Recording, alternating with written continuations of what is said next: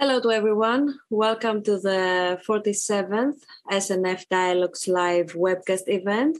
As most of you know, Dialogues, uh, an initiative of the Stavros Niarchos Foundation, is a monthly series of discussions aiming to um, encourage the open exchange of ideas and, of course, help promote creative public dialogue across geographical, cultural, and, uh, of course, social lines. The dialogues are held through iMEdD, a non-profit journalistic organization founded with exclusive donation of Stavros Niarchos Foundation. And every month, we discuss issues that concern us all in the in the wake of the staggering revelations against Facebook by um, its former employee Frances Haugen, we decided to open the discussion about Facebook and its intended or unintended impact on our society and democracy. So um, we we have all heard how social media algorithms uh, violate our privacy, gather our data, uh, sell our data, making profits from our online presence. In the social media realm, we are the product and it's not the other way around. However, the last years have shown us something even more disturbing these platforms disrupt democracy and the electorate process. They fuel, let's say, and spread misinformation, putting the public in, uh, in danger. So, today, with a group of esteemed speakers, we will navigate all these very crucial issues. Let me introduce them to all of you. We have the pleasure to have with us Carole uh, Jane Cadwalladr, investigative journalist author and the co founder of the Real Facebook Oversight Board, an independent watchdog group. Thank you, Carole, for being with us. Samira Rajabi, Assistant Professor of Media Studies at the University of Colorado, and author. Uh, welcome, Samira. And Nicolas Kayser-Bril, data journalist and reporter at Algorithm Watch. Thank you, Nicolas, for being with us. Um, and thank you all for accepting our invitation to join um, to our uh, discussion. This discussion was programmed to take place last Wednesday. Uh, after the news of the death of Fofi Genimata, a respected political figure in Greece and leader of Greece's political party Kinal, and due to the Stavros Niarchos Foundation ties with Greece, we decided to postpone it for today on behalf of the Stavros Niarchos Foundation and the team of the SNF Dialogues Initiative, I would like to extend our uh, condolences to her family. As many of you know, SNF Dialogues has organized 46 public discussion events during the last four years. Most of them took place in Greece. Now, Dialogues is making a new step towards organizing more international events to discuss universal issues and ideas. For today's conversation, we planned for 10 people from Greece and other parts of the world to connect live with audio and video to discuss with our speakers.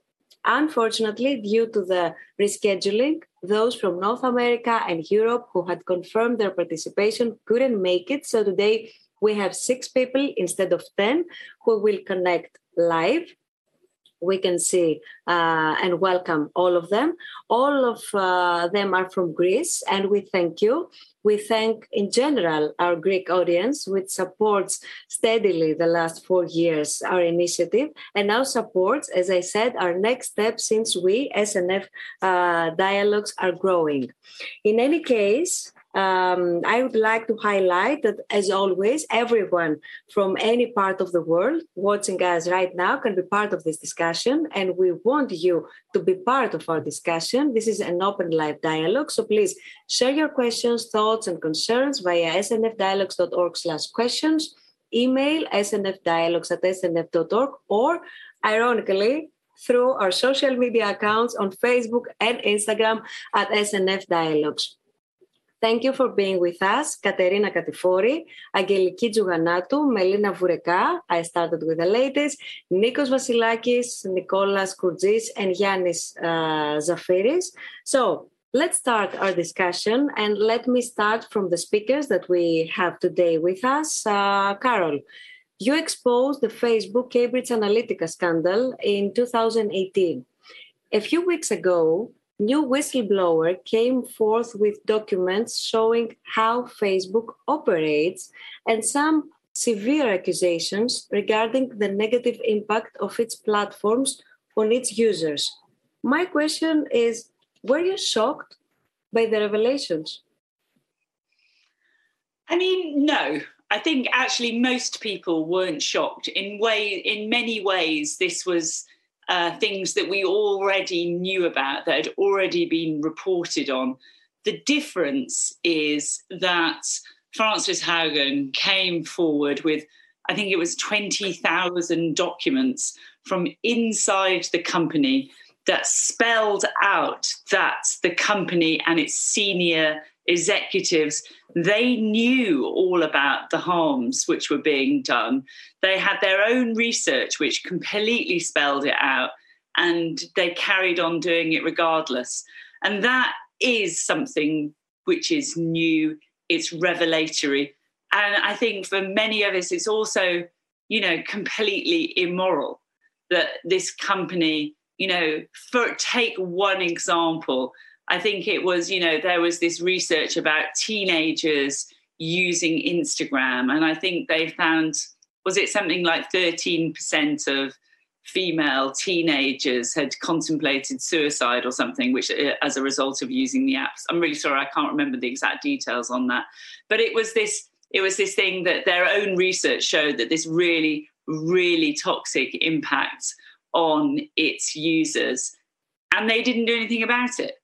Um, so that that was the revelation, and you know it was it was extraordinarily impactful having this woman who'd worked there like really inside the belly of the beast and she came forward and could really talk to what she'd seen and how you know the company ignored and ignored and ignored the warnings from its own employees um, in uh, in an article for the Guardian, he wrote that the latest revelations mark the beginning of the end. Let's say uh, for the House of Zuckerberg. Why do you think so? Because I think that there is what's what's really fascinating is I think for many people we've been really focused on like we need parliaments to act, we need regulation, you know, we need antitrust laws to be, you know, to to to, to for the anti for the authorities to do their jobs. And that is a very, very slow and long-winded process but actually in the complete you know frances haugen has filed a whole new raft of complaints to the sec and that this is alleging criminal activities. Mm-hmm. and um, you know it's alleging that that shareholders have been misled. You know there was also this case the one i'm very particularly interested in is that in as a result of the reporting which we did around cambridge analytica you know, there was another massive investigation into that, which kind of got shut down. I mean, essentially, Facebook paid off everybody, it paid these fines. And then it was just back to business as normal. And those are now starting to unravel. More evidence has come out that again shows that executives actually knew that this was deliberate deception. So, uh, and I think you know somebody else added up. There's there's there's another there's another investigation in Texas which alleges that there's actually like price rigging going on. So there are, there are these you know there's very serious I think criminal level investigations going on, and everything we now we've learned and understand of what is going on inside the company it really does resemble a criminal enterprise in many ways. And it's had this like culture of impunity that's made it believe that it could get away with anything. And it has up until now. But I, I sort of think that we are at the end of that period. And there is now, I think, potentially the consequences uh, will slowly start to unwind. I, I I see uh, in parallel that we have started having a lot of questions uh, in terms of um, of our today's discussion. But I wonder what the audience has to say about all this. Uh, has the uh, perception of Facebook changed after all these stories? For instance, um, I know that uh, Ms. Voureka, you told us that you deleted your Facebook account. Why did you decide to do so? Uh, thank you. I uh, it began when uh, I noticed that some people that I know and are uh, knowledgeable in the field of technology don't use social media. And I asked myself why. And then uh, I started to do some research and I found all these things that you pre- previously talked about. And I started to do the, the balancing of what do I get from Facebook and what dangers am I exposed to. So I found out that it wasn't that interesting for me to keep on uh, being on Facebook because I wasn't getting that much of a benefit from that. I saw that it was very uh, uh, how would how do I say that? It wasn't fulfill, fulfilling for me to stay on Facebook. I didn't get anything of value, mm-hmm. And that's it. The I, I think yes. I think it, it's clear what you described, and um, uh, I would like to ask uh, Samira, uh, following to what Miss uh, Voureka just mentioned, uh, and how she she replied. Um, I would like to ask you what doesn't actually, what doesn't the average user know about social media uh, work, and in the bottom line, what exactly is the average user at risk from? Well, I think it's that's a really complicated question, right? So we don't actually know how the algorithm works, right? The everyday user, unless you're a software engineer with a lot of experience or you've worked in the belly of the beast, right? You might be able to get at a sense of how these things might work because of trends you see and how it presents you with information. But we don't get a window to see how the algorithm works. And so, how it is curating information for us, how it is um, limiting our ability to see certain information depending on where we are or who we follow or what we like right so the average user just we have a sense that it's doing something but we don't actually understand the mechanism to do that we also until um, Carole broke the Cambridge Analytica scandal, didn't know how much of our data was was moving outside of Facebook. We had the terms, we had the agreements, we clicked through the permissions when we added secondary um, applications to our Facebook pages, but we didn't know right what was happening in that right? And even for people who do their due diligence and they read those terms and agreements they're not written in a way that helps the everyday user understand kind of the risks and benefits of these spaces. So um, it's a lot of we see the the public face that w- the company wants us to see. We don't get to see how that operates in terms of turning a profit keeping us in in the application for longer and longer periods of time and kind of forcing a certain type of engagement. So that stuff is really hard to see and hard to understand. I would add uh, to your uh, mention uh, the turning point for Facebook uh, was the introduction of the like button in 2009. Um, why was this feature a game changer, let's say, and what are the implications of its use? Well, what it did is it gave them the information that they needed, right? To, to curate information for us and figure out what would enable us to stay in Facebook longer, right? If I like these 10 posts, Facebook now has collected that data to know that I will probably like other posts that are similar to that, or even more kind of interesting than that in the same realm, maybe something more radical than that, or something more salacious than that. So they will keep giving us information that will keep us on the page. And the reason that that's important is because that's how they build their business model, right? On the attention economy. We are our eyeballs on the page, right? And the longer we keep our eyeballs on the page, the more ads that we will scroll through and click through and, and potentially click on. And so that's kind of how Facebook sustains its its profit model in some ways, right? It's grown, it's grown past that in a lot of ways as it is expanded. But the the like button was us doing the labor, right, of market research for for the company. Um, we can say uh at the same time, um, a comment that we we just received from uh, Great Britain. I hope that not only does Facebook get broken up, but other monopolized too, such as Google, Amazon, Disney, AT and T, uh, etc. So I, I, think that, and actually this was one of uh, my questions, um, but uh, I'm bringing it right now.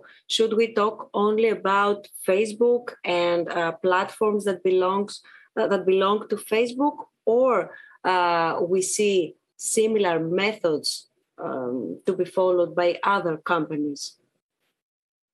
Nicolas?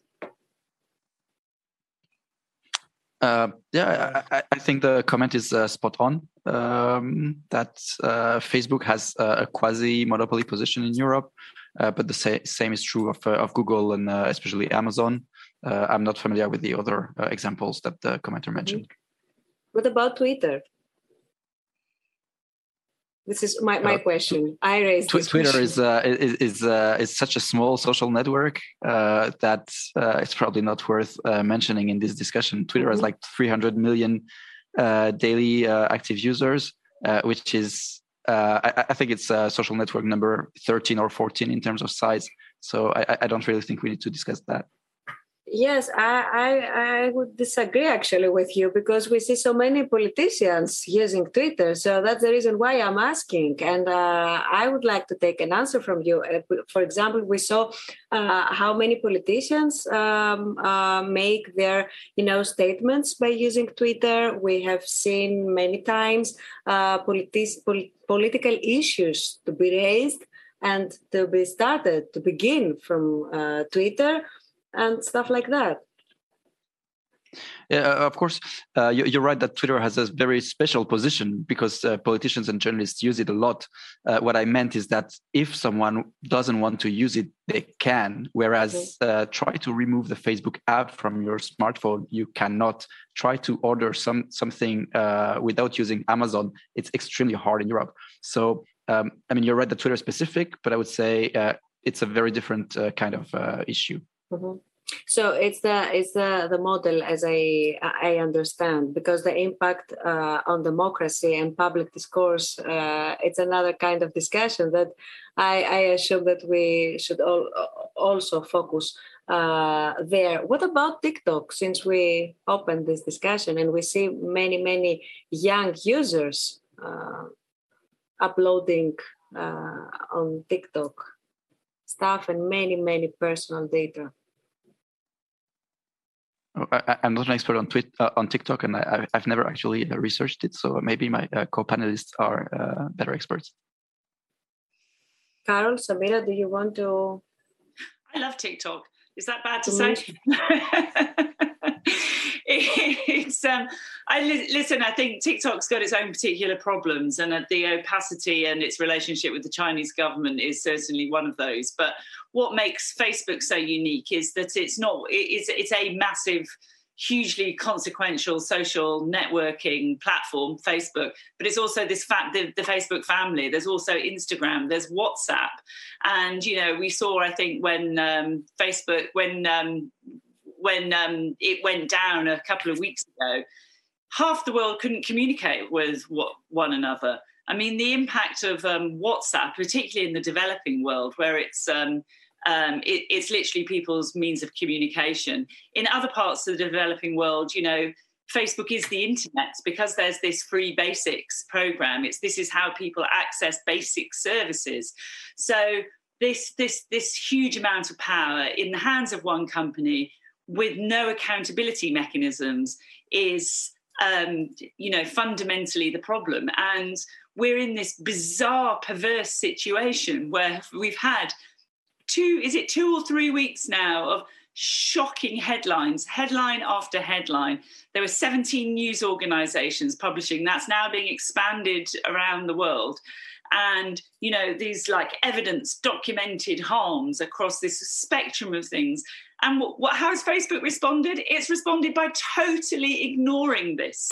There is no power to the press in this moment. Instead mark zuckerberg last week you know stepped into his new virtual reality and and launched just ch- he changed the name so it's now meta and he introduced us to the metaverse which is you know, for me, it was this kind of extraordinary statement of saying, you know what, it's the present's a little bit difficult for Facebook, and the past isn't looking great, but look at us in the future, and um, and this, you know, this is a future in which AI is going to be so important. It's going to inform so much of our lives, and it is being built on literally our data, and it is going to be involved in in kind of influencing and making decisions around our lives. And we're going to have we've got we we have no input into that. Instead it's this company which um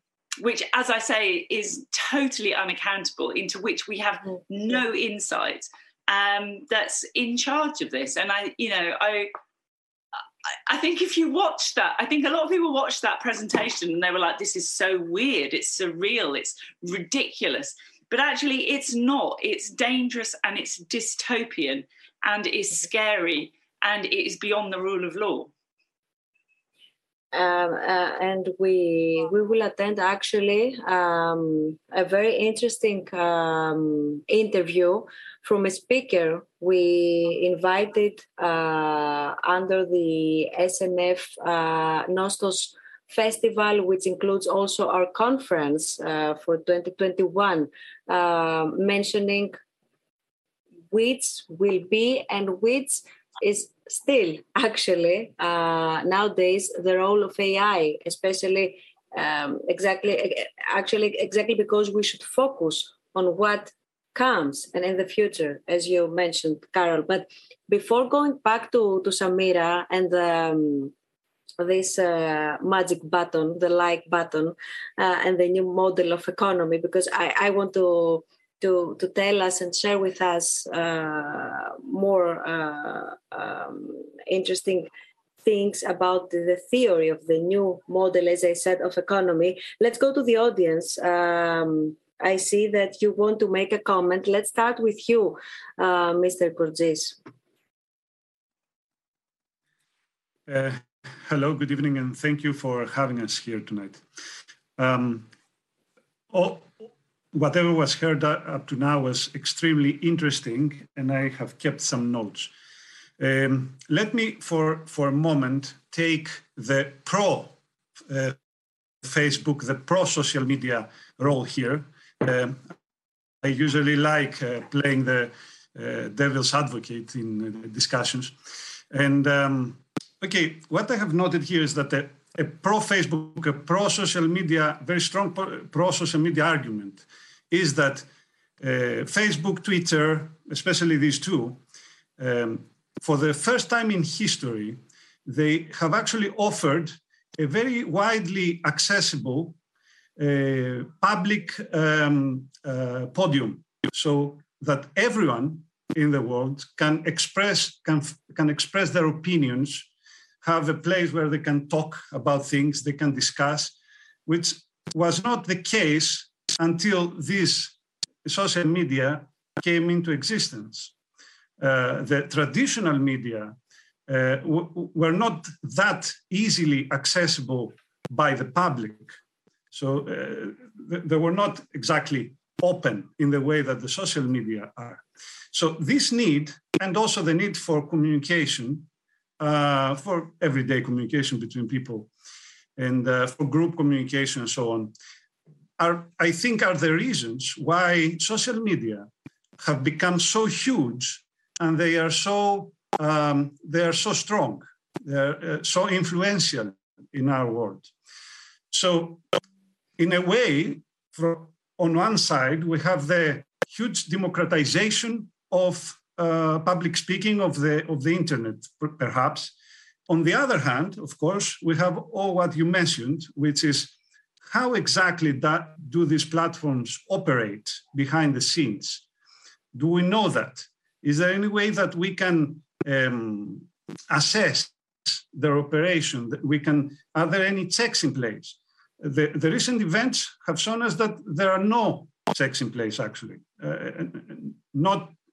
I'm not saying that there are not as many as there should. I think there are no checks in place, and the governments have absolutely no power to uh, enforce any checking, any real checking, any uh, in, any checking that actually makes any difference over those platforms, because I have started to believe that these platforms have become, as we say it often uh, for other uh, enterprises, too big to fail. So only the even the the, the slightest um, uh, hint that um, regulation might hinder their business, make, may, uh, may make their business harder, uh, is probably enough to deter governments from regulating them. Uh, what I would uh, um, I, I, would also like to, to state here uh, is that okay, I'm in my 44s, which means that I have experienced a, a world uh, without a widespread internet, and I have also experienced in, in an internet which was not synonymous to social media. And uh, that internet was certainly built as a as a open, public, unregulated platform, and this is probably one good thing about that. Uh, right now, as you said, most people think that Facebook and Twitter, mostly Facebook, is the internet. So for many people, there is nothing else in the internet except social media. So uh, let's hear. I would I, I, would suggest uh, exactly because we want to have a dialogue to hear on what you just, just mentioned, to, to hear what what our speaker have to say about it because it's a very interesting point. Yeah, please. Let, let me say a closing uh, uh, sentence that this means that we have moved from an open internet to an internet that is controlled by corporations, and this is mm-hmm. certainly a very sad thing. Thank mm-hmm. you. Thank you very much. Carole, Nicolas, Samira. I mean, I find have the really social media democratized, uh, let's say, public discourse. I mean, I, I have to say, I, I, think about that a lot. I think about how we're going to have young people come and interview us in when I'm in my 80s, and they will say, "What was it like this world before, um, you know, before social media took over?" And you make a really good point, actually, which I hadn't sort of formulated before, which is that not only have we known no internet and now, you know, we're in this space, but also that in between point, like you say, where actually it was before the big corporations took over in this sort of very commercialized closed gardens. And I think it is important to remember this because it didn't have to be this hyper capitalist, um, monopolist approach, which is what we're seeing now. And um, and I don't think that's you know I don't think that's good for anybody. I mean, in many ways, I think what we're seeing now is a failure of capitalism in that way because you know capitalism is built upon this idea of competition and we don't have that now you know there is no competitor to facebook and it's hard to see how it could have a competitor so you know i i, I really i really do, you know i've just been sort of pondering that is that you know is this the end of capitalism no way? I mean, if Facebook continues unabated, you know, we are entering a different era, I think. So I think these are very big, important, and profound questions. So thank mm-hmm. you for raising them. I think too, it's it's interesting to think about the question you asked. So thank you for that question, sir. Um, in terms of, we tend to get in these conversations into a space of Facebook is good or Facebook is bad. And I think in terms of people's everyday use, it's more complex than that. So, in some ways, it has enabled access to communicative frameworks that people really need and benefit from in their everyday lives. The thrust of my kind of main um, locus of research is how people have used different social media tools during times of extreme crisis to form connections with people that they would not have had access to otherwise. And that is meaningful, right? It provides some benefit. But I think it's also a myth to think of those spaces as democratized in the sense that these are owned by somebody, right? These are spaces that are owned. Our labor then becomes co opted as a part of kind of that ownership structure. And so we are providing unpaid labor for the most part, right? There's influencers and other things like that. But for the most part, users provide unpaid labor to a corporation that then benefits off the back of that labor, right? So it's not really, it has changed the shape of the public sphere in really foundational ways. But what it hasn't done is democratize it, right? It hasn't actually offered everybody an equal voice. And the re- way the algorithms work, not all voices are, are equal, right, in these spaces, and not all voices have the same reach. So that kind of devil's advocate point is well taken in that there are things that Facebook and other social media afford us in terms of connection, in terms of um, ability to cope, in terms of, um, as Carole identified, right in the developing world, WhatsApp is is a crucial and vital communication uh, point, right? And so um, we want to recognize how we do those, but then we want to recognize how that ownership structure of these of these corporations is shifting our ability to to use them to that kind of full potential that we idealized when they first came out. There are big moves. I i have a colleague that works on cooperatives at the university of colorado and um, you know there's been moves to buy twitter right to have users buy twitter. And so i think i agree with carolyn that it's a it's a failure of capitalism and it's a failure of these ownership ownership structures that don't um, offer kind of any incentivized uh, user ownership. Mm-hmm. Thank you. Uh, Ms. You, you wanted also to, to make a comment. Yes, thank you so much. Um, and uh, I would like to uh, make a comment, last question to uh, what has been said. And thank you also for providing this, this opportunity. This is a very fascinating uh, discussion. And actually, it's about these more monopolistic tendencies and uh, ownership that Samira and others brought up. So I'm particularly interested in how to move from this kind of obfuscate and opaque business model in, ter- in terms of algorithmic capacity, for example, and also in terms of how they are handling, as I said, our data data or better monetizes our data and our time of course because it's like fighting for our time in this attention economy and to actually like move to more transparent practices away from monopolies and maybe to a fairer distribution of power.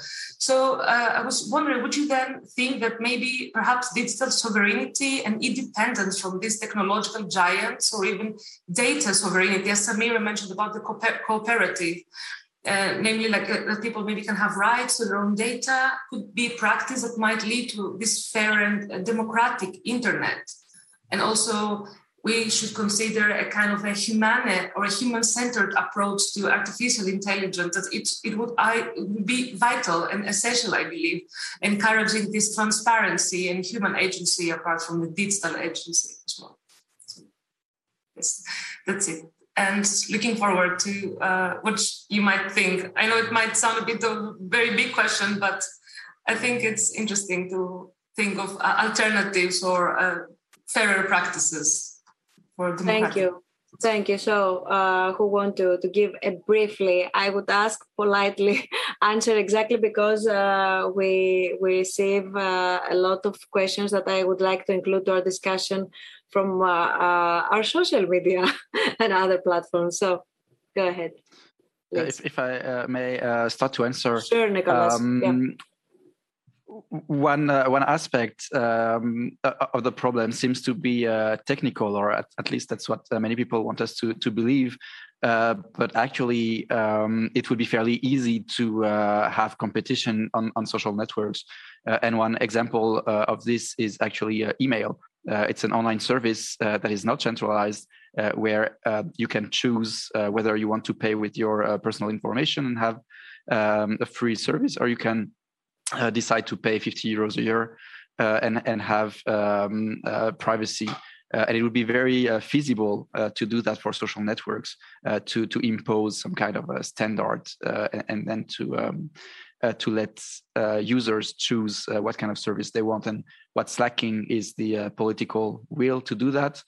in Europe, it was um, uh, one of the goals of the uh, GDPR uh, to do that with the idea of data portability. unfortunately, it has not been um, implemented uh, to its full extent. And now uh, we can see that um, different countries are um, uh, not um, implementing the, the, legislation at all.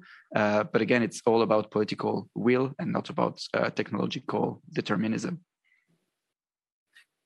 We we see a very interesting question uh, on our screens, but I would like to to raise another question. Can you explain who decides what our newsfeed will look like, meaning which items are displayed and which are hidden? Nicolas, what do you think? So we tried at um, Algorithm Watch to uh, run an experiment uh, on the uh, Instagram newsfeed uh, to better understand how um, it worked and, and how uh, Instagram uh, decided to um, to prioritize uh, different pieces of content. Um, but the the result of our uh, experiment, which was uh, fairly big by uh, journalistic standards, uh, it, it lasted for 18 months. we invested something like 60,000 euros. Um, so um, yeah, it, it, was fairly big, and we, we got interesting results. But the bottom line is I still don't have a clue how the uh, Instagram newsfeed uh, works. Uh, it's almost impossible uh, to uh, reverse engineer these kind of systems.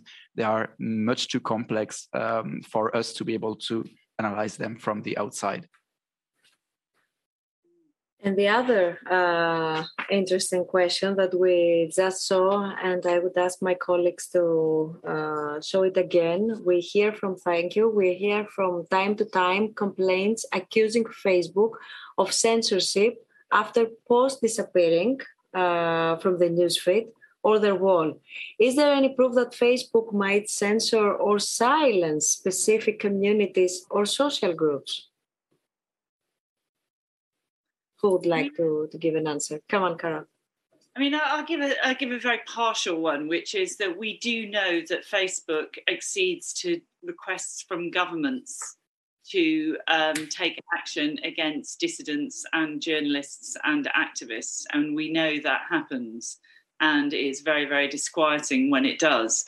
And so, for example, there's been quite an in various places around the world which have got authoritarian governments, people have been kicked off the platform or have had posts removed, and that's at the quest, request of a national government, which is, you know, um, as I say, sort of authoritarian in nature. And so I think that particularly is this alliance between a, a company which uh, has no accountability and a government which is acting in an authoritarian manner and we see these two entities with aligned interests and the people who are suffering there are the people who are at the front line of trying to uphold democratic standards. And that i think is incredibly worrying. Nicolas samira do you want to to add anything? I think in terms of proof we know this is happening right? But in terms of like when people ask for proof it's it's a hard thing to get at right? Because so much of what facebook does is is hidden from view right? And they have a robust team of of researchers of all kinds doing all kinds of research on what the platform does. So that the the proof would be in the types of documents that we saw Frances Haugen bring out of, of Facebook. But we know it's happening. We anecdotally know it's happening. We have real proof of people being people giving their testimony of saying this is what happened to me after this happened. And, and so we know that this is happening really routinely. It's hard to get at. It, it depends what you mean when you say proof, right? Um, Carole, you you have reported extensively on the on the role of social media in Brexit. How did Facebook affect the referendum results in 2016? God, how long have you got? Um, Anna? So, I mean, essentially, oh, have I frozen? Ah, but we can hear you. So yeah, you're back. We can see you. This is Nick Clegg is in my living room. he, he pulled down the, the, the shutters at that point. I mean, essentially, what's really fascinating about Brexit is that it's it's it's the high in a way, in a way it was a sort of high watermark um, of uh, of absolutely zero zero insight into so this is the, into what happened in that election so this is an election which has had a consequential and permanent effect on britain and its constitution. It separated us from europe. It was very close. And what we now know and what we didn't know at the time is that it was almost you know it was it was predominantly being conducted on social media. And we didn't even realize at the time. And subsequently what happened is subsequently the part of the um the the two sides filed their returns with our electoral commission and they said yeah look here's all the money which we had we spent in the campaign and we can see that pretty much all of it was spent online and but what actually happened online is completely lost. It's been, you know, it just it it literally vanished overnight. And you know, with the, the the sort of pressure of reporting and the pressure from Parliament, Facebook gave up a certain amount of evidence, a sort of like a sliver, really, which is that it surfaced some of the ads which were placed by the the vote leave side, and and you know we were all astonished to see these ads because we hadn't at the time. They were all sent in darkness to individuals. There was never a public record of them. They we'd never seen them before, and they were just absolutely filled with lies. I mean, there's no mm. two ways about it. Is that it was, you know, it was saying things like, you know, watch out for the for the for the for the brown peril across Europe. You know, Turkey is joining the European Union and and sort of things like this, which which there was there was you know zero basis in fact, and um, and it it really maddens me to this day that uh, the entire public archive, what should be a public archive of what happened in this election and what the parties did and who saw what and where what the money was spent on, it's just completely vanished. So this period of history has just gone into this black hole. It's on Facebook servers, and it's you know given that we what we what we now know is that they broke all sorts of laws there was mass cheating going on so it is you know uh, you know the way i look at it is brexit literally was a crime scene and facebook has gone and destroyed all the evidence from it so it's not available to journalists, it's not available to academics, it's not available to historians, it's not going to be available to future generations. And for me, this is um, it's still one of the things which sort of riles me up the most, I have to say. Carole, so, sorry for pausing you, but I, I would like to to stay a little bit more in the period um, uh, related to to referendum. Um, that's because I I heard your talk uh, in uh, in TED in uh, 2019 TED uh, in 2019 where you talked about your experience interviewing some residents of uh, of a city in South Wales and I would like to ask you to to share with us uh, this story because it's it's really interesting. So what happened was is that the day after the referendum, I um, went. They, the, my newspaper said go and write a report, and I was going to Wales anyway. It's where I'm from, and so I sort of had to. I picked somewhere just really random, and it was this working class community not far away from where I grew up, and um, it has it has a very, very strong working class, left wing um, union heritage. And um, and I went there and it, they they voted leave like really really strongly.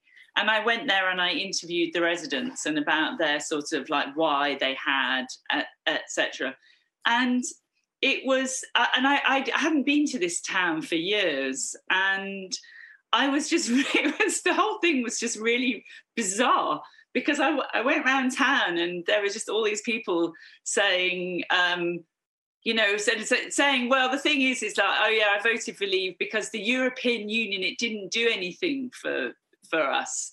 It's you know there there was you know it was and and there's all these you know immigration it's like it you know it terrifies me and but in this town it was like it had all of it had these like most amazing buildings had been built it had this new uh, road it had a new railway station and all that had all of these signs kind of saying paid for by the eu because this was a, you know it's an era of deprivation where the eu had poured in you know huge amount of money on infrastructure and the thing about immigration was just really bizarre because it was in a place where there really is tiny, tiny, one of the lowest levels of immigration in Britain. And so I just, I just, I was just really baffled. I just didn't really understand where people had got this information from at all. And it was only, you know, it was afterwards that I somebody got in touch with me and was saying that it was, you know, my the Facebook feeds were were full of it.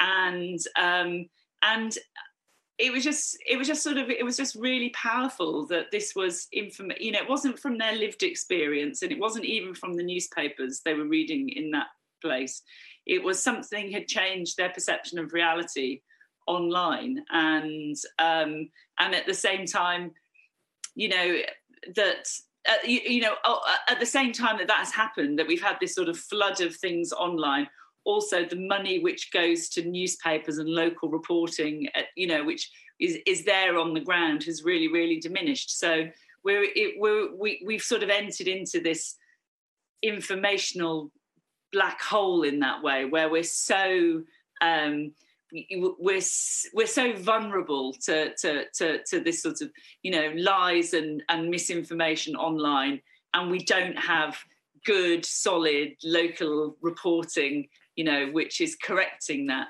And so I, I you know, it, it has led us into a kind of very dark and difficult place. And I think we're really seeing that in COVID now. That's another mm-hmm. example of that. Really, really interesting uh, uh, story, uh, Carole, and thank you for sharing it uh, with us. I, I think that uh, it's valuable. Uh, Mr. Let's go to the to the audience because I have some more questions, especially for uh, Nicolas. Uh, but let's um, let's go to Mr. Kourtsis. You you wanted to to mention or to ask. Um, okay, just a, a point here, uh, Nicolas. You said before that you tried to reverse engineer the algorithm of uh, Facebook, and uh, you were not able to do that. I don't really think that it's um, it's feasible to reverse engineer uh, such an algorithm because due to its very nature, since it uses, uh, uses machine learning um, techniques, it is actually something that is constantly changing itself, meaning that I don't, I don't know if even it, its creators have full control over the classification of posts at any given time. Of course, they can tweak the, the knobs, they can turn the knobs but at the, at the end of the day, it's the algorithm that decides uh, and learns what is the best way to classify posts according to the reactions of the users. This is the very nature of AI. So it's not a question; it's just a point. Yeah, yeah, it's it's it's, it's, it's a point, and I'm waiting for the hole. speakers if they. It's understood. I'm waiting for the speakers if they want to to mention Nicolas. Uh, yeah, thank you for the uh, clarification. I, I, happen to know a thing or two about the uh, Instagram algorithm uh, for having studied it for several years. Uh, and of course, uh, you cannot reverse engineer it by design. Um, however, you can still um, observe it and observe what the what the outputs are. Um, and yeah, I, what, what I meant before was a simplification, of course uh, you're right that it's impossible to reverse engineer such such a system, mm-hmm. but you can still uh, observe what it produces. And uh, the other uh, point that I would I would like to make is that yes, because Greece, Mr. Vasilakis is also waiting. Yes, yes. Here in Greece, since you talked about uh, non-transparency and how posts are moderated and uh, so on. Here in Greece, in particular, moderation of posts in Facebook is in the hands of a private company. that do not actually disclose, have not have never disclosed the ways, the criteria, the, all the all the criteria. They they have just given a vague picture of how they actually moderate the posts. Hmm. Well, actually, I mean, I just think something very briefly about that is that there's that's that's you know that's correct everywhere. In fact, we the the if, for example, you know the, the, the rules that Facebook uses when it kicks people off its platform, etc. There's no transparency into that either. There's multiple multiple different things where um, it's a private company making its own decisions with um, zero insight. And what so the thing that I'm involved with, which is this real Facebook oversight board, which has been set up to sort of you know we set up to because Facebook needs independent oversight and but there is you know it's got its own oversight board which it set up and it paid for etc etc and you know they've asked for facebook to clarify this stuff too and you know facebook hasn't. Um, mr vasilakis?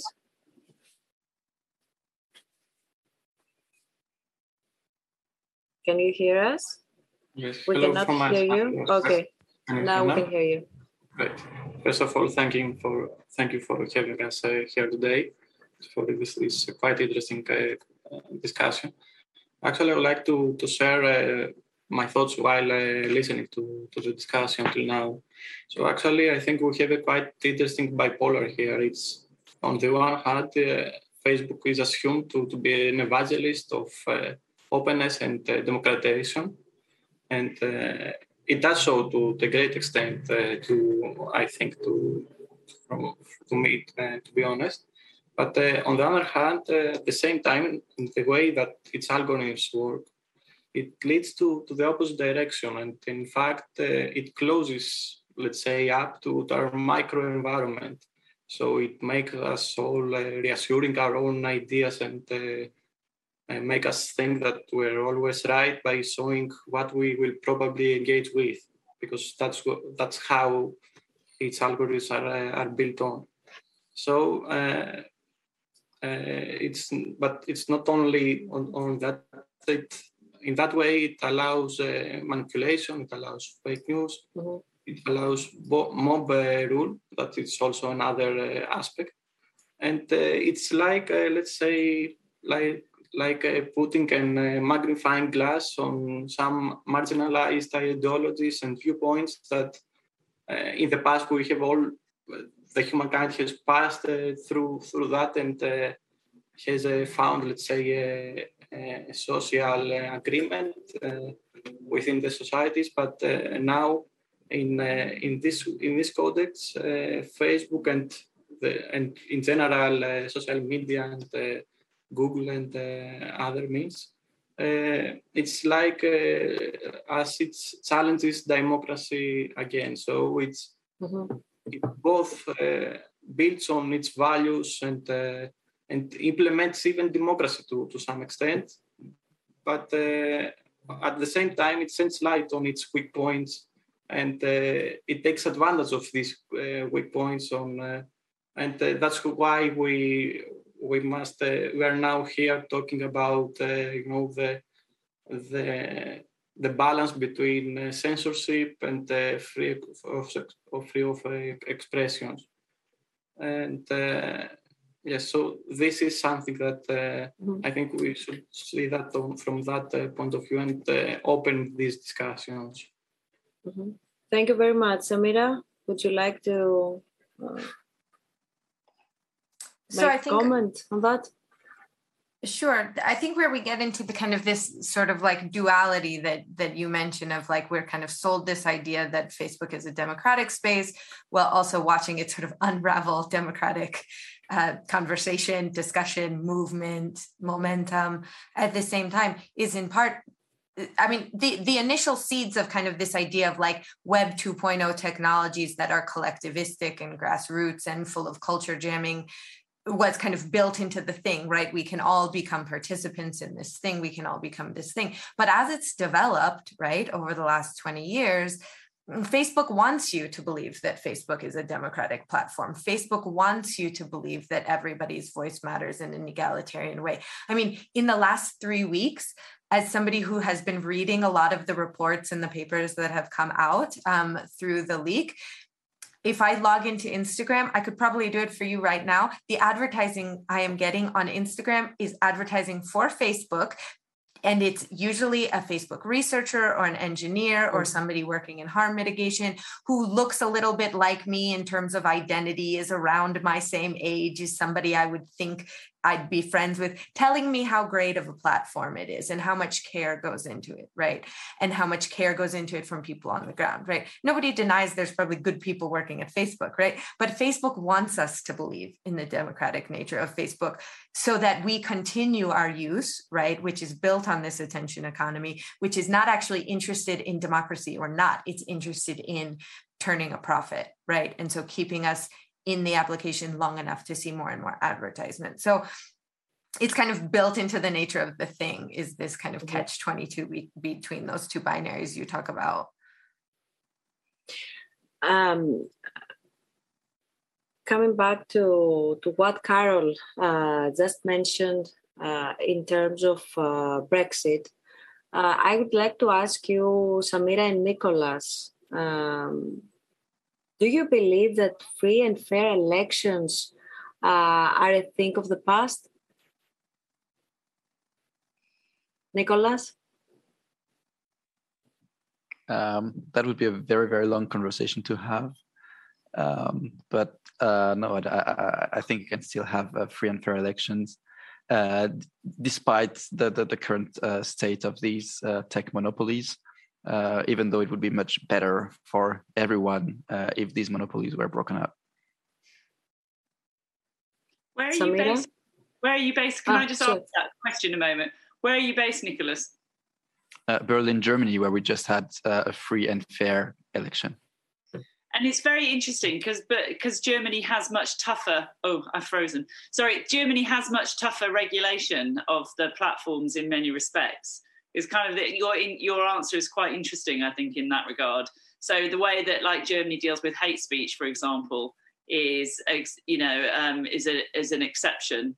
And i just wonder in terms of because for us in britain the our our elections are regulated one way they're regulated is by the amount of money which can be spent. So we have very very strict you know we have these strict spending limits. And those don't work anymore in britain so there is, you can, there's all sorts of ways to spend money on social media, advertising, campaigning in an election that is not regulated by our electoral commission anymore. So I, I'm kind of interested that in other countries, I can see how that would be different, but for us anyway, um, nothing, you know, nothing's been done, even though there's been a lot of people raising this alarm for a long time now nothing has been done to patch this hole. Samira, any thoughts? I mean, it's a big question, right? Is it the end of free and fair elections, right? And again, it's so contextual, right? Depending on where you are and where you're from. I, I can only speak to the United States context, but I I would hope not, but I think what we are seeing, and not just because of social media, but because of a whole set of structural um, problems that we have here in the United States, that it is getting harder to run free and fair elections. We see the gutting of the Voter uh, Voting Rights Act in the United States that's making it harder for especially more marginalized, um, underserved populations to vote, right? And so we are seeing kind of these attempts, right, to um, stop the ability for free and fair elections in many ways that are kind of built into legislation. We're also seeing, right, the way um, campaign finance laws function do allow a lot of money to kind of funnel into social media and other advertising mechanisms that have a lot of power. So there's a lot of forces that add a lot of complexity. That said, I think you know it's it's not worthwhile or productive to kind of throw our hands up and say, well, free and fair elections are over, so we do nothing. I think it is about uh, restructuring ownership of, of big corporations, um, working towards progressive legislation that that shifts the way money can flow into these corporations in terms of advertising, um, creating more transparency. There's a there's a really interesting uh, YouTube video you can watch where Alexander Nix, who uh, was from Cambridge Analytica. It's called From Ma- Madmen to Mathmen, where he lays out exactly how those personality um, traits that were built uh, using the data from Facebook created advertisement both for products but also for political campaigns. Um, we need to look at that. We need to look at that and make transparent the way these our data is being used to um, sell us ideas, right? That are not just about buying or selling products, but about buying and selling ideas that have huge material consequences for us. So I hope not. I hope it's not the end of free and fair elections, but there's there's a lot there's a lot we need to contend with. But it is also extraordinary, isn't it, Samira, in the sense that although, you know, Mueller's investigation, it, it didn't find, it couldn't prove a sort of criminal conspiracy between the Russia and the Trump campaign. Nonetheless, it exposed, I mean, it's sort of like what it did expose the fact that the you know the Russian state could just advertise you know election ads on Facebook you know Facebook took took the money in rubles. I mean and that's just that's sort of like so the very tip of the iceberg you know uh, then there's sort of like much more sophisticated less easy to spot stuff going on. But just that very fact i think that they ran those ads with taking payment in rubles i mean it's it is quite extraordinary it is and it's what's even more staggering about it is you know the response is sort of like well nothing rose to a point where it broke any kind of law right and just because legislation hasn't caught up with technology doesn't mean that we just say okay well then it's okay right it's just mm. it is baffling mm. Nicolas um, we we know that civil society watchdogs like researchers, journalists are trying to monitor how Facebook's platform work. For instance, to monitor Instagram's newsfeed algorithm. Algorithm Watch is one of them. What are your findings so far, and how has Facebook? Actually, this is very, very interesting. How has Facebook reacted to your work? Uh, so, as, as I mentioned, we tried to um, uh, understand the uh, Instagram newsfeed algorithm better. Uh, and to do that, we um, created a, a tool uh, where uh, people could install a browser plugin uh, and share some data with us. Um, and that, the goal that we had was to um, to understand how different types of posts were prioritized on the timeline on their newsfeed. you can read the details of our investigations um, at algorithmwatch.org. Um, and we ran uh, three uh, experiments. Um, one about uh, content creators, where we could show that um, uh, pictures uh, of content creators, so what most people call influencers, uh, pictures of content creators were much less likely to show in the newsfeed of our um, volunteers if content creators were um, wearing clothes. So there is kind of a nudity premium on Instagram um, even when you take into account the number of likes and number of comments that a post has. So uh, it's clearly um, um, um, an active decision from uh, the um, the makers of the algorithms uh, of the algorithm to to push this kind of content.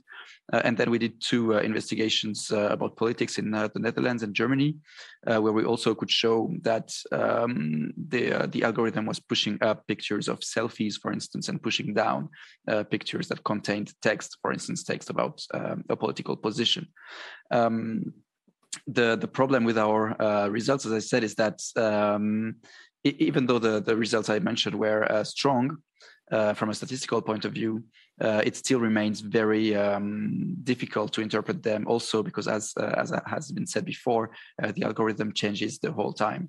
Um, so I think we we provide a good. Um, experiment to show what was possible, uh, and what is possible is very uh, limited, uh, absent um, actual access to uh, the platform's algorithms. Uh, now, what's interesting about Facebook's reaction uh, is that at first, Facebook just said that our research was very bad.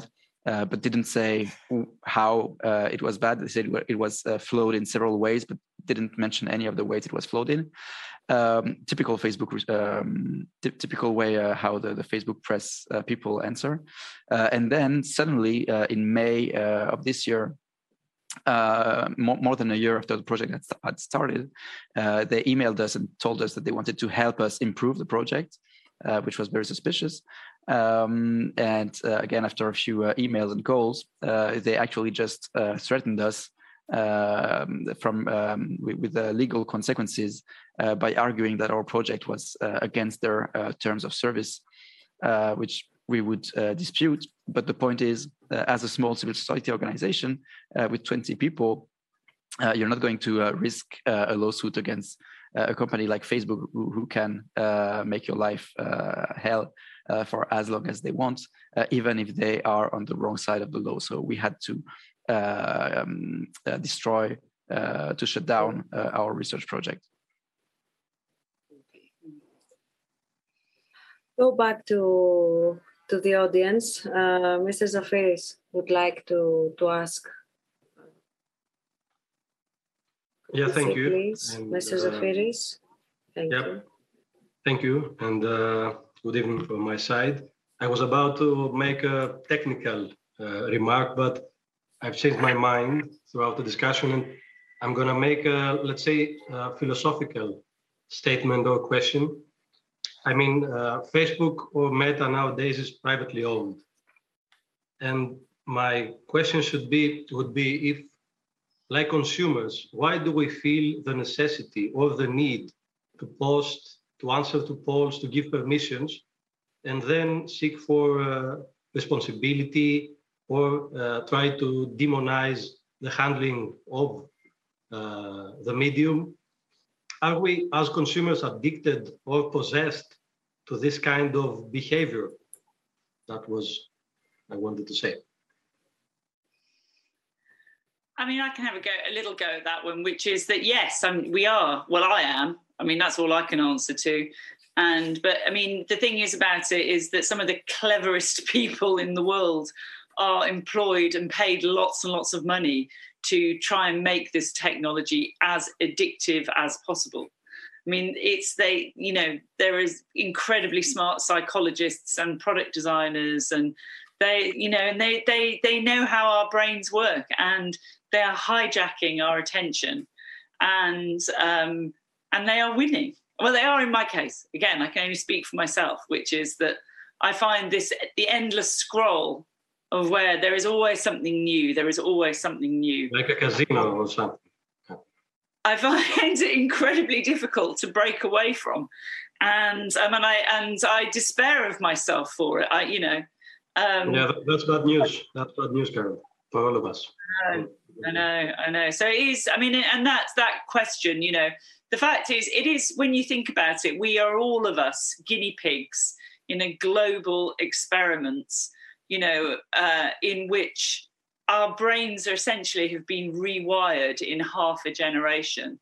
And what that means and what it's doing to us is, uh, you know, I mean, it, this is the definition of a brave new world, and we are living in it. And we don't know what the consequences and unintended consequences of that are going to be. But on a personal level, I've I I, find it uncomfortable how you know my own um, individuality in that way has been reformed essentially by these technology platforms, and that might sound maybe I, there are people out there who just sort of say, oh, you should have some self discipline. And they are completely correct. I should. And yet I don't. So I don't know how to answer that. I'm going to check your accounts afterwards, you know.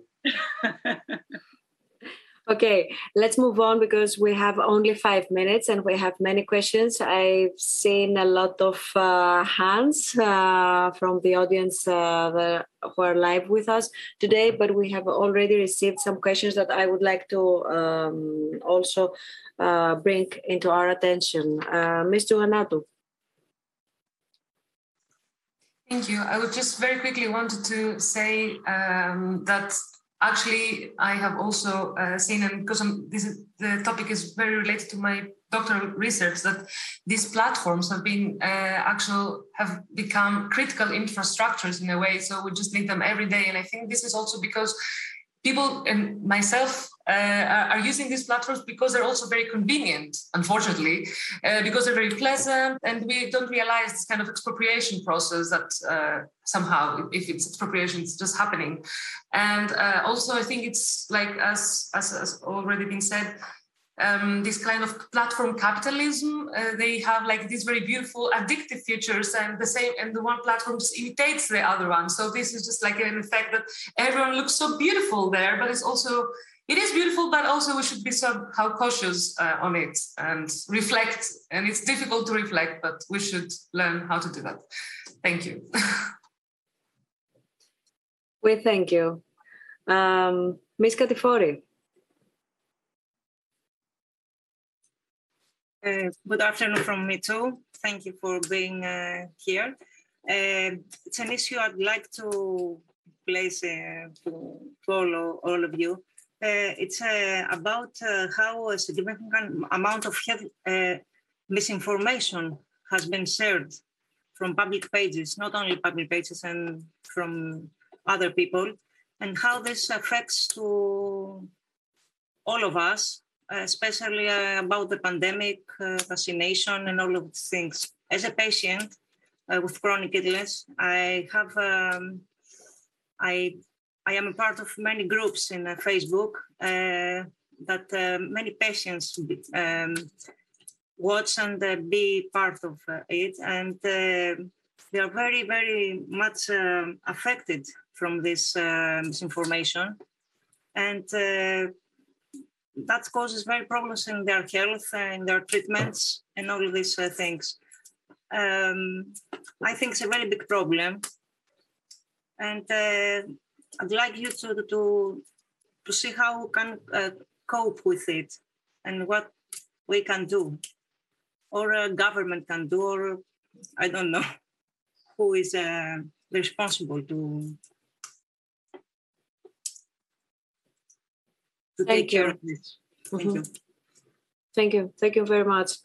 Um, let's go back to the to the questions that we have received from the audience and uh, for all these who are attending uh, our discussion uh, virtually. So, uh, if we can see, please, the questions.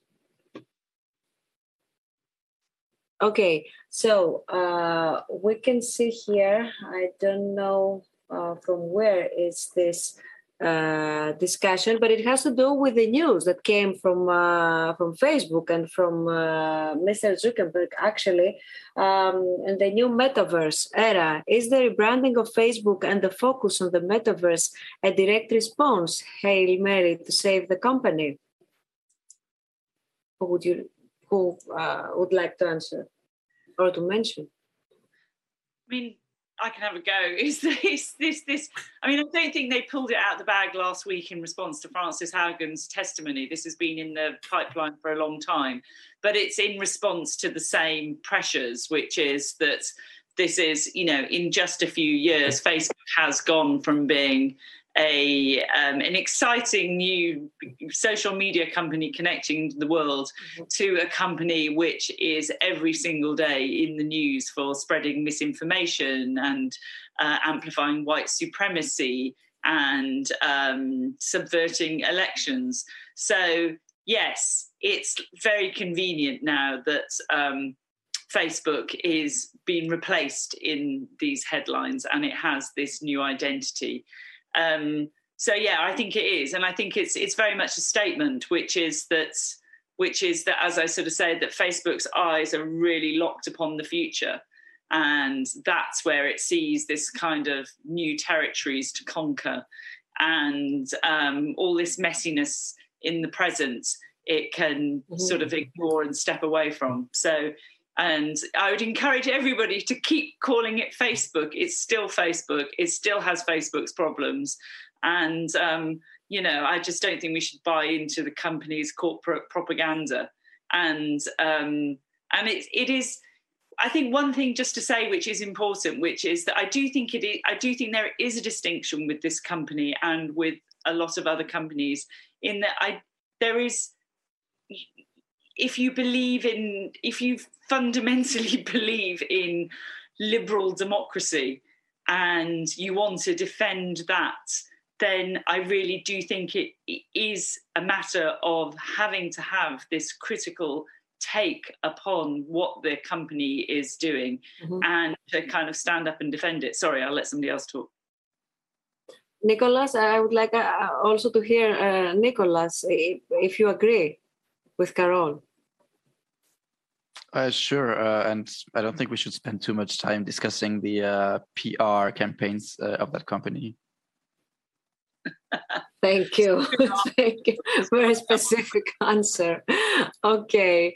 Uh, one more question uh, comes from um, the audience. Uh, actually, that question goes to, to Samira because uh, Samira, we uh, we heard you uh, talking about the um, like button and. Um, here we have a question uh, about the attention economy. This is something that you um, have mentioned um, in the past a lot, and uh, what actually is our role in this kind of economy.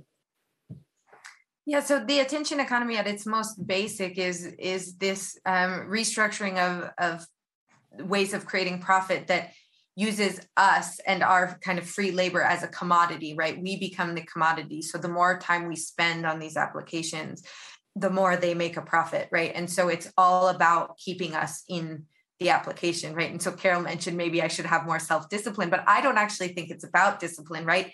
Because these applications are built in a way, right, to keep us in there, to train our brains to want to continue scrolling. We have become kind of the commodity. Our attention has become the commodity that is bought and sold by these companies.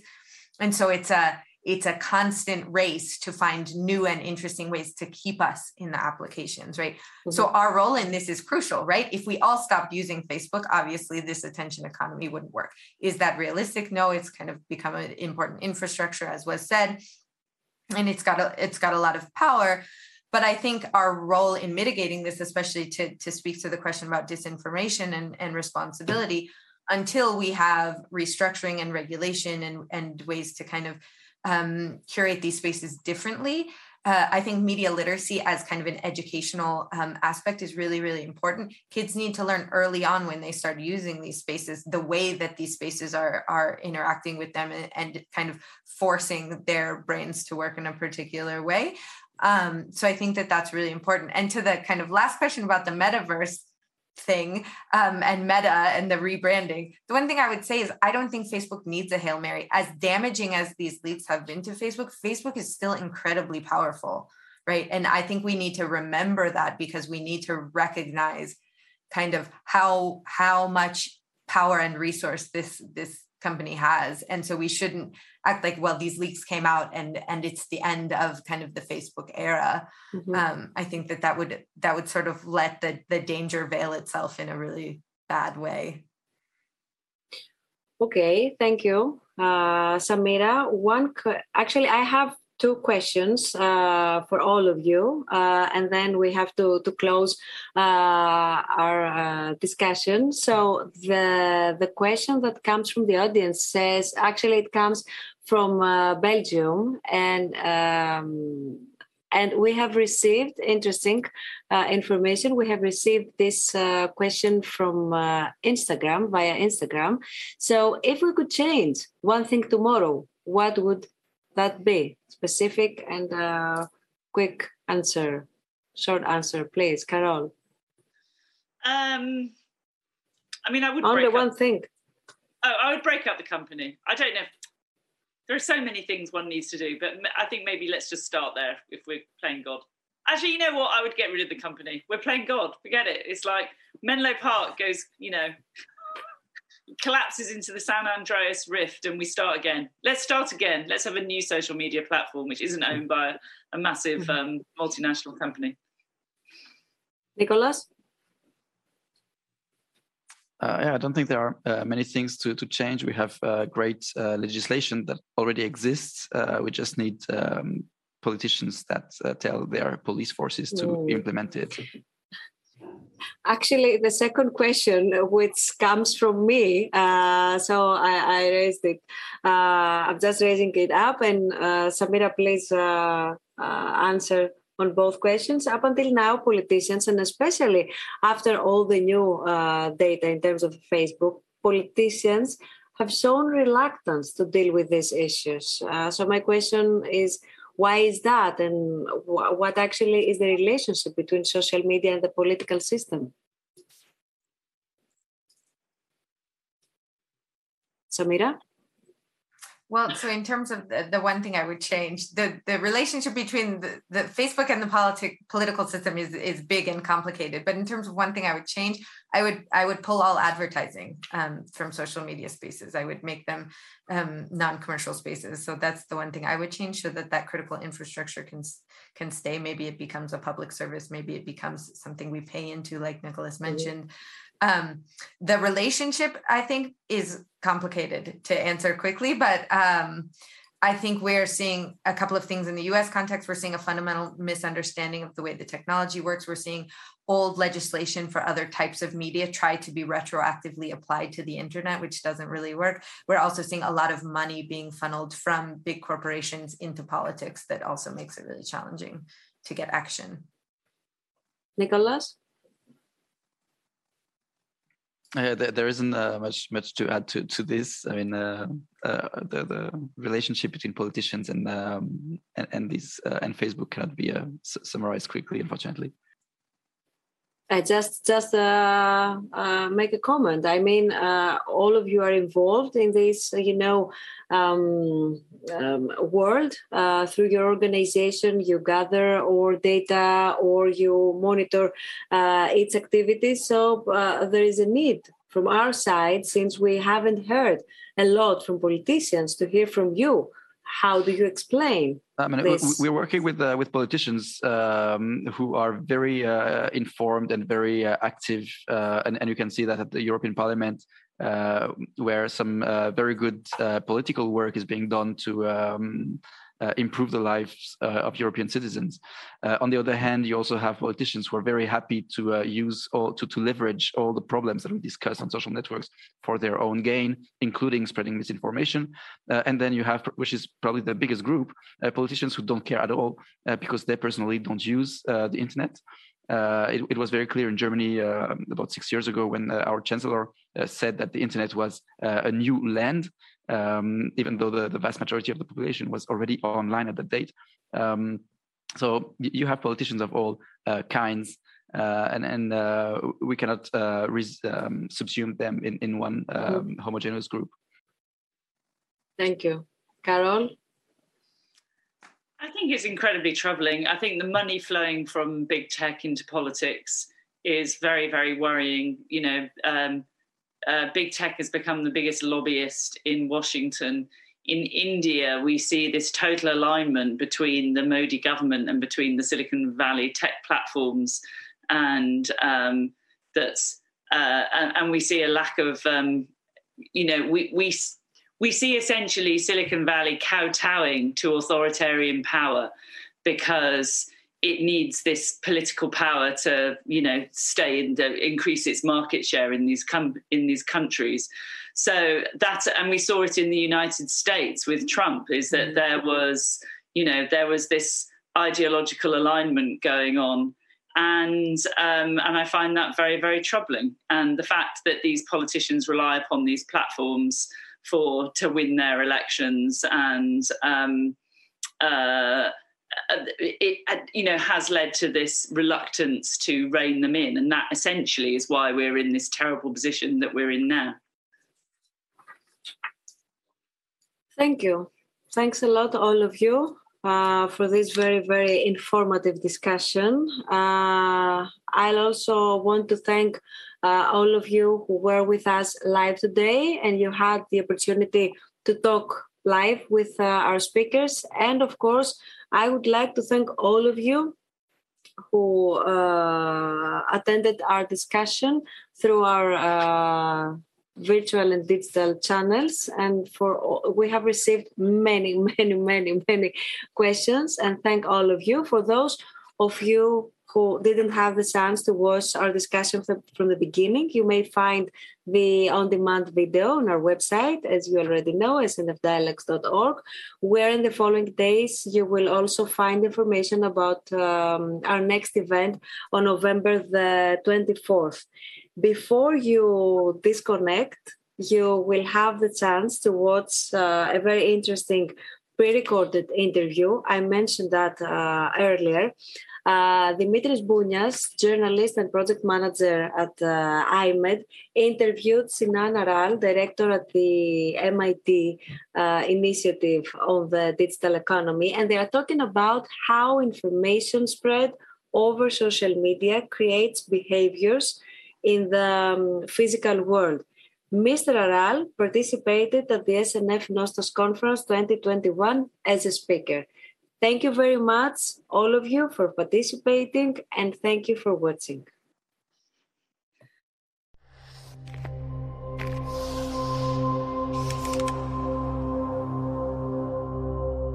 Hello, Professor Sinan Aral. We're so happy you're with us today. Uh, thank you for your time. So good to be here. Thanks for having me. You have mentioned that relationships formed by algorithms surpassed relationships introduced by humans back in 2013. So, how do you imagine relationships will look like in 2033? We have no idea. Think about this for a second, just let it sink in.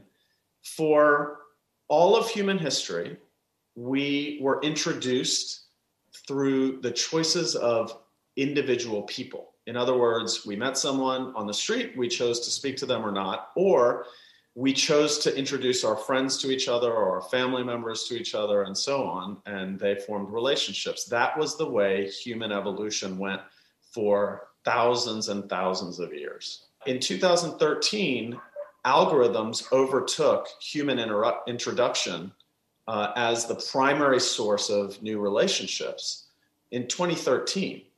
So for the last, uh, you know, approximately eight years, uh, algorithms have been creating the matches that will go on to create offspring and continue human evolution.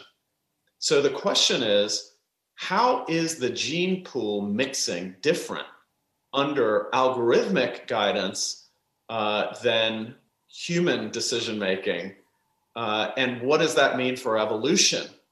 What does that mean for the future generations of humans and how will they be different? We don't know. We don't know.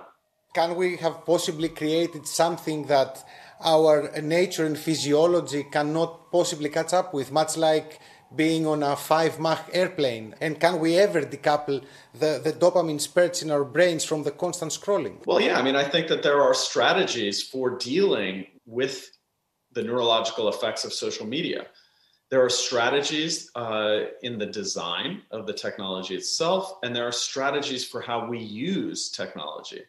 So, a great example is that, uh, well, two, two things. So, um, first of all, you may or may not know that Steve Jobs, the inventor of the iPad, wouldn't let his kids use the iPad. And that makes you wonder you know, if the person who invented the thing and is the chief evangelist for the technology won't let his kids use it, what what does that mean for how it affects us? There are a number of things that we can do. So a great example is to so social media gives you dopamine hits, but it's combined with what's known as this variable reinforcement schedule because it comes in the form of notifications. Oh, you got a new like or a new comment on your content. That gives you the dopamine spike. But the incoming notifications or message and messages could come at any moment. And therefore, we're glued to our phones. And even if they're on the table over there, wondering, is it going to buzz? Is it going to light up? Is it going to vibrate? You know, did I get a new, you know, thing? And so that creates this habitual use of social media. And I describe this, uh, as you know, in my book, um, in chapter uh, three, I think it is, or four, uh, where we where I describe your brain on social media. That is the title of the chapter, and it describes all of these neurological functions. The solution to that, or one solution in terms of use, is to schedule your social media time, make a particular time in the day where you do social media and don't do it the rest of the day, and then turn your notifications off. It is your words that we have to end the debate of whether the social media are good or evil. Can you elaborate on that? What I said was that we have to get past the debate about whether social media is good or evil, uh, because the answer is yes. Social media is both. The outcomes that we see depend on how we use, design, regulate, and adopt this technology. The next 18 to 24 months is absolutely critical the entire globe is questioning the uh, role of social media in society and how we should design it, how we should write laws around it. And what we do next is going to have tremendous consequences for our democracies, our economies, and our public health. In terms of social media affecting the physical world, which is something you have really elaborated on, in a decade after the Arab Spring, uh, just days after the Capitol storming, how much more the, the, the, link can be direct between the physical and the, and the digital? Have we seen it all? Uh, you know, I think that I think a couple of things. First, I think it's become abundantly clear now that information spread over social media creates behaviors in the physical world. Uh, that's been demonstrated time and again, most recently by uh, the Capitol riots. Uh, you know, in the United States, there was a foiled plot to kidnap and kill the governor of Michigan, which was coordinated over Facebook. So these impacts are very real. Isn't it a bit contradictory to assign fact checking and stopping fake news to possibly the same players or companies that are part of the problem? Again, who will guard the guardians? Yeah, so I think it's it's an important question. I mean, in my book, I advocate for independent third-party fact checking. We wrote an article uh, in 2018 on the cover of Science, which showed that false news traveled farther, faster, deeper, and more broadly than the truth in every category of information that we that we studied. It was a 10-year study of all of the true and false news, verified true and false news that had spread on Twitter over 10 years. And uh, in that study, we used six independent fact checking organizations, uh, a consortium of international fact checkers. That could be um, a, a, a, way to outsource to objective third parties uh, fact checking. Uh, Facebook and others, other social media, work with those international fact checkers now. So there is some use of them currently uh, we can make it more systematic. You have worked with every social media platform yourself. You have been an entrepreneur in the field and a researcher in the field. Is the hype machine also a source of, of solution? Have you gone rogue? This is personal. This is kind of what? Yeah. Yeah, no, no. I, I believe that uh, there is tremendous promise in social media, uh, and there's the potential for tremendous peril. And so I think we should, as a society, try to achieve the promise and avoid the peril. And I wrote the book in order to try and help us do that. And uh, what do I mean by promise? Well, you know, uh, social media is creates a lot of value for society. It creates meaningful human connection. Uh, it supports the organization of minority voices. You know, the founders of the Black Lives Matter movement say that there would be no Black Lives Matter movement uh, without social media. Uh, it creates a tremendous amount of economic value. So at MIT and other research at Stanford, we've estimated that Facebook creates about $370 billion a year in consumer surplus in the United States alone. Imagine that globally and in some parts of the uh, world, Facebook is the internet. So in the Philippines, Facebook is the internet. Parts of Africa, Facebook is the internet. You can, uh, you know, many people use social media to start and run their own businesses, which creates jobs, economic opportunity. You can use social media to gain valuable skills. Uh, the dissemination of uh, very quick, meaningful public health information. Uh, it's a massive source of news you know, the Ice Bucket Challenge raised a quarter of a billion dollars with a B for ALS research in eight weeks. That is an incredibly powerful technology. It has blanketed our planet uh, over the last decade very rapidly, and it's not going away. And so we have to try and figure out how to avoid the dark sides of social media, which have clearly raised their ugly heads in the last several years, and remember how much value uh, social media can create for our society if we uh, adapt it to uh, uh embody society's values.